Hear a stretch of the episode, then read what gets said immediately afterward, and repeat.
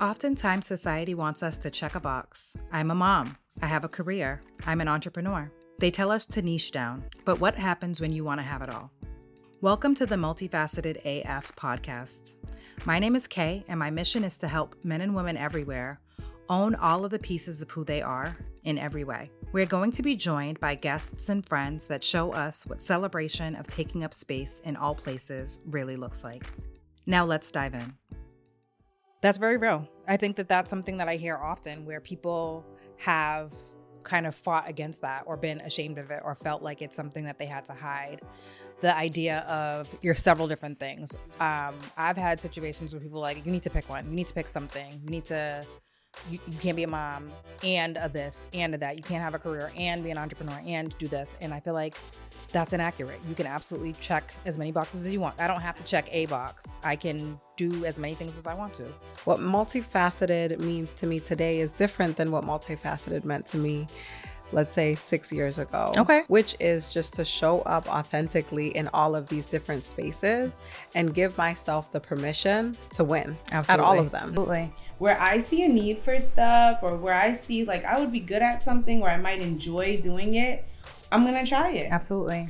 That's amazing. So I just decided that I'm good enough. Mm-hmm. And and, and there was moments and times in my professional um, path where I had to look myself in the mirror and really be like, yo, you good enough. Do just the way you are.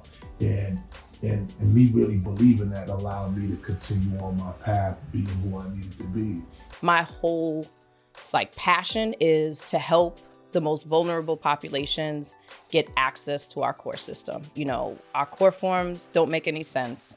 Lots of legalese. Um, people that are limited English proficient, don't speak English as a first language, literacy issues like that is my my population of people. And so I'm in a core system that's predominantly white.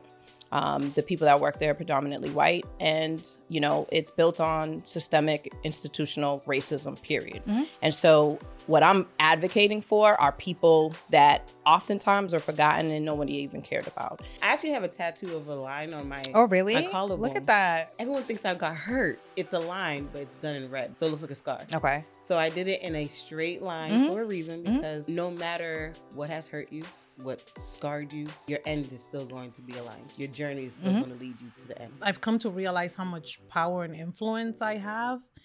And the last thing I want to do is perpetuate systems of oppression. Absolutely. And so when there is no representation, right, what happens? I always think of like, what is the opposite of representation, right? And it's really like not seeing yourself mm-hmm.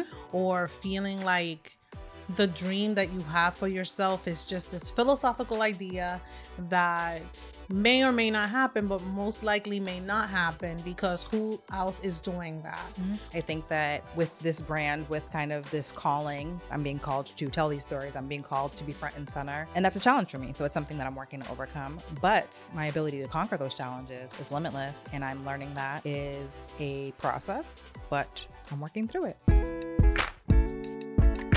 If this resonates and feels like home, make sure to send it to a friend, colleague, or someone close to you.